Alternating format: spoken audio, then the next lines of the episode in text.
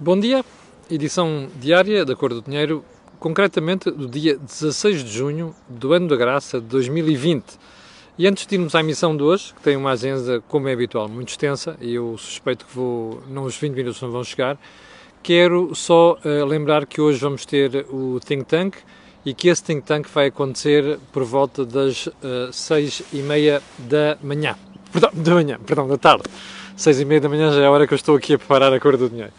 Bom, para onde é que vamos começar? Pelo período da ordem do dia. Uh, e para pegar, deixe-me acertar aqui a câmera, por favor, para pegar num tema que ainda vinha de ontem. Houve pessoas que me escreveram ontem um bocado chateadas a dizer ah, e tal, mas onde é que você foi buscar estes dados de crescimento de dívida? Ou seja, da dívida a fornecedores. O mesmo é dizer de um aumento daquilo que o Estado deve a quem lhe forneceu bens e serviços e se atrasou a pagar.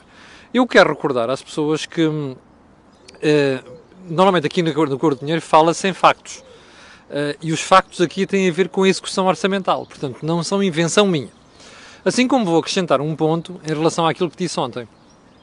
Este aumento do, da dívida a fornecedores e, portanto, dificuldades acrescidas para as empresas que já estão com dificuldades de tesouraria e que, ao mesmo tempo, precisavam de ajuda para poder fazer o seu pagamento. Eu recordo às pessoas que tesouraria caixa, aquilo que antigamente chamava caixa das empresas, uh, isto é o pior que pode acontecer. Porque, vamos ser honestos, para que estar a lançar linhas de crédito, linhas de apoio, não sei das quantas, se as empresas podem desenvencilhar com aquilo que já é seu. E o que já é seu aqui são os pagamentos que o Estado se atrasou. Quero recordar também aos defensores do governo que vieram para aqui chatear-me o juiz ontem com esta matéria que, atenção, que esse aumento das dívidas a fornecedoras acontece apesar da promessa do Ministro da Economia, a 13 de março, de que aqueles apoios iam ser pagos, apoios e não só, que as dívidas que o Estado tem iam ser pagos rapidamente. Portanto, tem aí a resposta. Se você quiser a explicação para isto, eu já lhe dei aqui várias vezes, há duas. Uma tem a ver com burocracias, muito pouco, e a outra tem a ver, sobretudo, com a falta de capacidade financeira que o Estado tem, ou seja, tesouraria do Estado para estar a pagar. O mesmo é dizer, o Estado não tem dinheiro. Segundo ponto do período de ordem do dia, hum, uma frase que vamos comentar a propósito da nomeação de Mário Centeno, é uma certeza para o Banco de Portugal, uh, de António Costa. Ninguém no país percebe a vontade de perseguir Mário Centeno. Bom, eu não me apercebi de nenhuma perseguição nos últimos dias. Apercebi-me de legítimas dúvidas de cidadãos que acham que não pode haver promiscuidade entre quem desempenhou certas funções, e nomeadamente tomou certas decisões sobre bancos, setor financeiro, e quem depois vai para o Banco de Portugal e naturalmente vai tutelar esses mesmos interesses. Assim como não percebo muito bem como é que as pessoas ignoram um facto que me parece inelutável, que é, imagine, você neste momento é Ministro das Finanças, tem uma opção política para a política financeira do Estado, ou melhor, política orçamental. Chega ao Banco de Portugal, vai tutelar uma instituição que deve ser independente a analisar a atuação do Governo. É isso, não é? Portanto, diga-me só Quanto tempo você leva a despir um chapéu para vestir, para, para vestir o outro? isto não faz sentido, portanto, não vale a pena. O Primeiro-Ministro está farto de saber que não há aqui perseguição nenhuma. Só que faz esta, esta figura, que é para entreter as suas hostes, que é para conter, eh, ou seja, assustar a malta crítica, e por outro lado, conseguir apoio junto da esquerda, que já conseguiu, como você viu ontem, os rapazes do Bloco de Esquerda, que são os gajos que dizem assim: Ah, este tipo é muito mau marido, mas depois dormem com ele, percebe? Epá, este tipo dá-me chapadas todos os dias na rua, pá. Violência doméstica, mas depois eh, não fazem queixa e quando é o momento certo estão lá a apoiar o marido ou o rei que o parta, está a perceber? Mas pronto. Vamos ao terceiro ponto do período de ordem do dia. A ACAP, a Associação de Comércio Automóvel de Portugal, quer descida do IVA porque diz que o setor foi duramente afetado por esta crise. É verdade, mas eh, eu compreendo o forte lobby que a ACAP representa. Mas quero lembrar a ACAP duas coisas. Em primeiro lugar, existem outros setores igualmente afetados de forma gravíssima e mais. Não sei muito bem em quem é que o ACAP quer pôr depois a carga fiscal. Repare, se se vai baixar o IVA nos automóveis, o Estado vai buscar depois receita aonde? Vai aumentar o IRS às pessoas? Ah, ou então vai fazer o quê? Aumentar ainda mais o ESP, é isso? Eu compreendo estas reivindicações de classe, mas era bom que nós pensássemos que a economia funciona como um todo. O bolo que o Estado tem é um bolo todo, não é o bolo da capa, o bolo do turismo, o bolo dos comerciantes, não, é um bolo todo.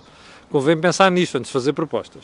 Ah, já sei, a proposta depois que, é, que é, não, não, não, não vi em detalhe, mas vão-me dizer que o aumento da venda de automóveis depois traduz-se no aumento da receita fiscal. Sim, e já agora o aumento do déficit comercial também? Não é para, não é para, para, para levar em conta? Bom, o último ponto que tem a ver com a história da ACAP é que a pressão sobre o setor automóvel vai ser muito grande, porque aqui ao lado, em Espanha, o governo já destinou mais de mil milhões de euros para ajudar a renovar o parque automóvel, ou seja, vai ser incentivos fiscais à compra de automóvel.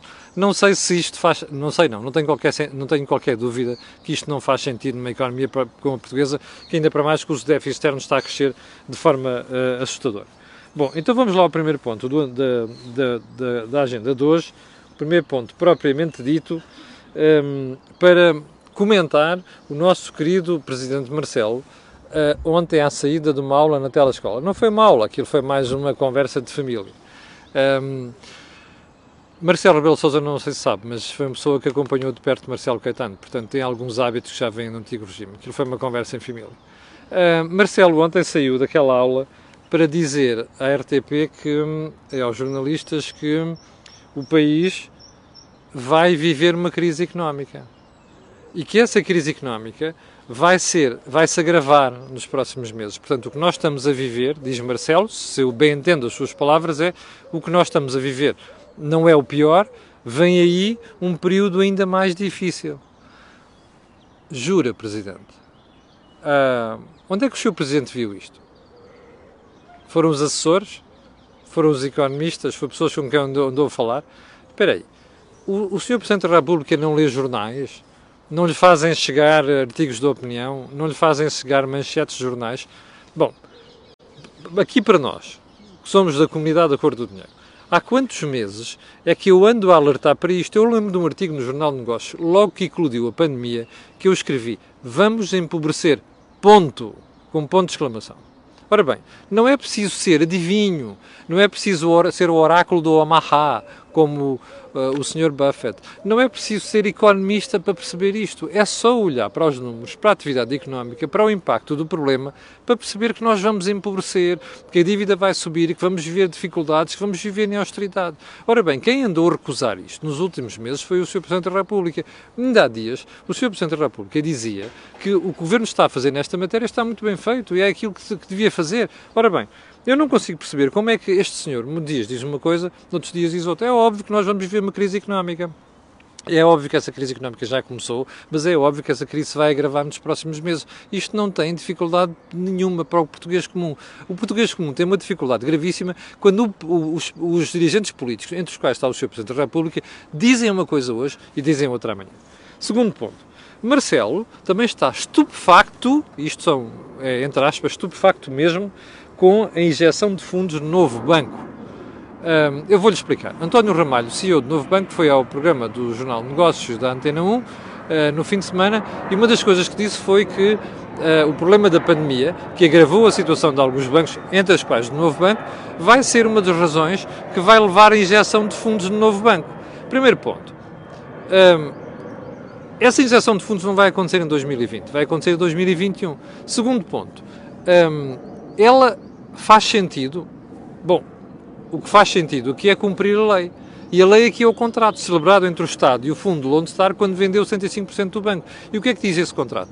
Que se o rácio de capital baixar abaixo, uh, uh, abaixo passa a redundância de certo nível, o Estado tem que meter dinheiro através de fundos de resolução. Já lá foram parar 3 mil milhões de euros. Bom, você dirá, isto é imoral. Mas qual imoral está no contrato? Então, se está no contrato, como é que o Sr. Presidente da República vem alegar que desconhece uh, a situação? Bom, eu não acredito, percebe? Aqui, olhos nos olhos. Não acredito que o Sr. Presidente da República, depois de toda a polémica que já houve à volta de, novo, de venda do novo banco, não conheça o contrato que o Estado celebrou com o Fundo Lundestar. Não, não acredito ok? Mas não acredito que depois da última polémica, onde o Sr. Presidente da República já se meteu nela, que ele venha dizer que não pediu os contratos. O que não pediu, nem é preciso ver o contrato original, basta olhar para aquilo que está publicado no fundo de resolução. Porque é para perceber a clareza e a transparência disto. Está certo não está certo, mas foi isto que o Estado negociou. Eu já expliquei aqui várias vezes. A garantia pública de 3,89 mil milhões de euros serve para uma coisa: para o novo banco se sentir confortável em fazer o que quiser nas negociações. Portanto, sabe que tem sempre ali um backup. Isto é o péssimo incentivo que se dá, mas foi o incentivo que se deu. Ora, o Presidente não conhece isto? Conhece, sim, senhor. Está-se a fazer de novas porque isto é um assunto indigesto, porque isto é um assunto tóxico e dá-lhe cabo da reeleição nos termos em que o Sr. Presidente da República quer ser reeleito. Bom, o que eu acho incrível é que o, o, o Sr. Presidente da República um, o Sr. Presidente da República não está estupefacto com os 1.200 milhões de euros que o Estado vai meter na TAP. Isto é que eu não percebo. Espera aí, ele está estupefacto com a nova injeção de fundos no novo banco, é isso? Mas espera, não está estupefacto com o dinheiro que a gente vai torrar na TAP? E com o dinheiro que faz falta para outros setores, nomeadamente para as empresas. Não está preocupado com isto, não está estupefacto, mas está estupefacto com isto. Pois é, isto é o que der, isto é, este é o assunto que está na opinião pública e, portanto, é um assunto indigesto, não dá jeito ao Sr. Presidente da República. Já agora uma coisa, a justificação que o Sr. Presidente da República deu ontem, depois de ter dito aquilo, foi ah, eu não quero comentar o assunto porque isto é matéria de decisões financeiras e se eu começo a comentar, depois é um problema. Então, espera aí, então não quero comentar, mas diz que está estupefacto? Ou seja, qual é a ideia aqui? Manda umas piadinhas que é para o pessoal perceber qual é a posição dele e depois uh, foge com o rabo à seringa. É o toca e foge. Isto é uma atitude de um Presidente da República. Isto é uma atitude do primeiro magistrado do país. Bom, eu tive com o Sr. Presidente da República na sexta-feira à noite, em Cascais. Uma das coisas que ele me disse é que, fica, que, uh, que eu às vezes sou injusto na forma como critico. Bom, mas olhemos para isto. Isto que está aqui é claro. Depois destas atitudes, o que é que eu, como cidadão e como analista, vejo de fazer? Dar-lhe beijinhos? Não, não pode ser. Ele merece toda a crítica por este tipo de comportamento e por este tipo de atitude. Bom, ponto seguinte. Recorda-se que ontem nós aqui falámos sobre o governo uh, ter mandado um parecer a, aos deputados a dizer: pá, atenção, vocês não podem alterar aquilo que a gente vai uh, pôr a discussão no, no, no Orçamento de Estado, uh, nomeadamente o retificativo. Não é assim. E tanto não é assim que ontem Eduardo Cordeiro veio reconhecer que afinal isto são trocas de opiniões entre o Governo e, e, e os deputados. Não são nada. Isto, isto ao Governo dá-lhe imenso jeito que o Orçamento de Estado não seja discutido, nomeadamente o retificativo, e que vá toda a gente ali, qualquer carneirada, a aprovar aquela brincadeira. Ainda por mais com os erros e as incompreensões que este Orçamento retificativo tem. E já agora aqui uma coisa, é bom que o Governo não esqueça de uma coisa. O, o princípio do no taxation without representation é uma coisa que a nossa Constituição acolheu, vem da Constituição, vem da Constituição Americana, vem da Revolução Francesa, vem de Inglaterra, do princípio inglês, que é não pode haver taxas de impostos sem que o povo autorize o, o rei a fazer isso, e neste caso o Poder Executivo, isto é um princípio consagrado na Constituição. Não me venham dizer que naquelas matérias onde o Governo quer alterar o orçamento não pode haver intervenção dos deputados. Não é assim. Não faz mais pequeno sentido. O Governo levou sopa ontem e levou muito bem, porque houve deputados que vieram logo dizer que não vão acatar aquela determinação. Acho que fez muito bem. Terceiro, sétimo ponto. Hum, hum, ah, já agora uma coisa. Uh, anda tudo distraído, está tudo preocupado com a injeção de capital não sei quantos no novo banco. Mas espera aí, porquê é que não vão à gênese do problema? Está o Ministro das Finanças a sair, não é? Que foi responsável por aquilo. Aquele Ministro das Finanças que se indigna quase ao ponto de se babar e espumar de raiva quando critica a resolução do BES em 2014. Bem, como se tivesse sido fácil fazer a resolução do BES. Mas já agora uma coisa, este Ministro vende vergonhosamente o novo banco ninguém agora aparece a criticá-lo. Os partidos estão, estão, despistados. O Bloco de Esquerda, o PCP e o PS. Não, não, se, não se está a ver agora que o novo banco foi mal, mal vendido? Está a ver? Isto é para uns, não é para outros. Não faz sentido, pois não. Acho eu. Bem, vamos então ao episódio de Mário Centeno no Banco de Portugal. Isto vai dar uma novela. Você vai ver que vai dar uma novela. Um dia destes vamos chegar a essa conclusão. Bem, o Primeiro-Ministro fala isso, já lhe disse aqui. A frase do Primeiro-Ministro: ninguém no país percebe vontade de perseguir Centeno. O Sr. Primeiro-Ministro manda o grupo parlamentar do PS entalar e empatar ali a aprovação da lei, afastá-la o mais possível no tempo. Sabe porquê? Porque até 10 de julho tem que haver um novo governador. Portanto, dá jeito não aprovar isto rapidamente. Eu já te expliquei aqui que acho uma vergonha que os deputados da oposição tenham feito passar aquela lei agora porque aquela lei devia ter sido passada há um ano, há dois anos. Aquela lei é quase um ato administrativo, tem a cara de Mário Centeno. Eu acho isto uma vergonha. Mas a verdade é que acho igualmente vergonhoso o comportamento do senhor doutor, do doutor António Costa. Porquê? Porque dá ordem para, de forma administrativa, tentar entalar aquilo o mais possível para poder protelar esta brincadeira de um tempo. Ora, isto é inqualificável. Isto é aquilo que eu chamo um comportamento de um pretor. Está a perceber? Este senhor não gosta de críticas, não gosta de críticas no orçamento, não gosta de críticas, nem quer ver contestada a sua decisão sobre levar Mário Centeno para o Banco de Portugal. Um dia haveremos de, de perceber porque é que ele aceitou meter Mário Centeno no Banco de Portugal, mas isso é outra história, falaremos nessa altura. Bom, a questão é esta. O que é que leva o Primeiro-Ministro a fazer esta figura? Dá-lhe jeito? É outra coisa qualquer? Não sabemos. E já agora? Ontem o Sr. Presidente da República foi, foi, também questionado sobre a ida de Mário Centeno para o Banco de Portugal. Sabe qual é que foi a resposta do Sr. Presidente da República? Não vê qualquer problema nisso. Espera aí. Portanto, o Presidente da República não sabe o que é conflito de interesses, é isso? Uh, ah, sim, ele também há poucas semanas não percebeu que era conflito de interesse entre negócios de seus familiares e aquilo que é a posição dele. É, é normal. Já reparou como isto é um problema recorrente, endémico da sociedade portuguesa? Você não tem um político que se preocupe com um, conflito de interesses. O Presidente da República não vê aqui conflito de interesses. Eu até lhe vou dizer mais. Se você ouvir as declarações do Presidente da República há umas semanas atrás, ele até veio dizer: Ah, no passado já foi feito, Cavaco Silva já fez, mas espera aí. Desde quando é que os maus exemplos devem ser repetidos? Eu, na altura, fartei-me, eu já era jornalista, fartei-me criticar a ida do Dr. António Sousa, por exemplo, do governo do professor Cavaco Silva para o Banco de Portugal. Ainda por mais, não tinha preparação para ser governador de Portugal. Bom, Porquê é que nós devemos repetir os maus exemplos? Primeira pergunta. Segunda pergunta. Espera aí. O senhor Presidente da República não sabe que as leis se interpretam de acordo com o tempo? Sabe. Ele é constitucionalista, não é? Ele é jurista. Ora bem, aquilo que era normal, aceitável em 1994, não é aceitável em 2020. Está a ver? O mundo mudou, a exigência mudou, as regras da União Europeia nesta matéria mudaram. Portanto, não podemos aceitar que um senhor Presidente da República nos venha dizer que aquilo é normal. Não, não é normal. E valia a pena que nós estivéssemos em cima disto como cidadãos, porque é só com a processão da cidadania que estas coisas mudam. Como você já percebeu, neste momento não há fiscalização política em Portugal. O governo faz o que quer. O Primeiro-Ministro tem um Presidente da República nas mãos, percebe? Uh, os partidos de esquerda têm um Presidente da República nas mãos, porque sabem que ele precisa deles para ser reeleito em ombros. E o país anda à deriva com esta gente a fazer aquilo que quer. Não há oposição em Portugal, percebe? A não ser aquela que nós, cidadãos, temos por obrigação fazer. Bom. Ponto 8. Já percebeu, isto é matéria de ir aos vómitos, não é? Eu acho inacreditável que, ao nível da, maior, da instância mais elevada do Estado, o Sr. Presidente da República não desempenhe um mínimo de funções que é fiscalizar as poucas vergonhas que se vão cometendo aqui no Bloco. Ponto 9. O Bloco veio ontem dizer que não vai travar a ida de Mário Centeno para o Banco de Portugal. Ora bem, espera aí. O Bloco não é aquele partido que passa a vida armado em virgem ofendida, que os outros é que são os chatos, os gajos são os malandros, são os corruptos, não sei quê, mas o Bloco é um exemplo de virtudes? É, não é? É esse partido, não é? Então espera aí, é esse mesmo partido que aparece a dizer um, que não vai travar a ida de Centeno para o Branco? Ah, não está de acordo, mas depois quando, quando se trata de fazer alguma coisa por isso, não? Pá, espera aí, você está surpreendido, eu não estou. O Bloco é aquele partido que passa a vida a dizer que uh, não gosta do PS, não gosta do governo, das decisões do governo, mas depois dorme com o governo, não é? Leva chapadas todos os dias na rua. Uh, o governo faz aquilo que o Bloco diz que não quer que se, que se faça.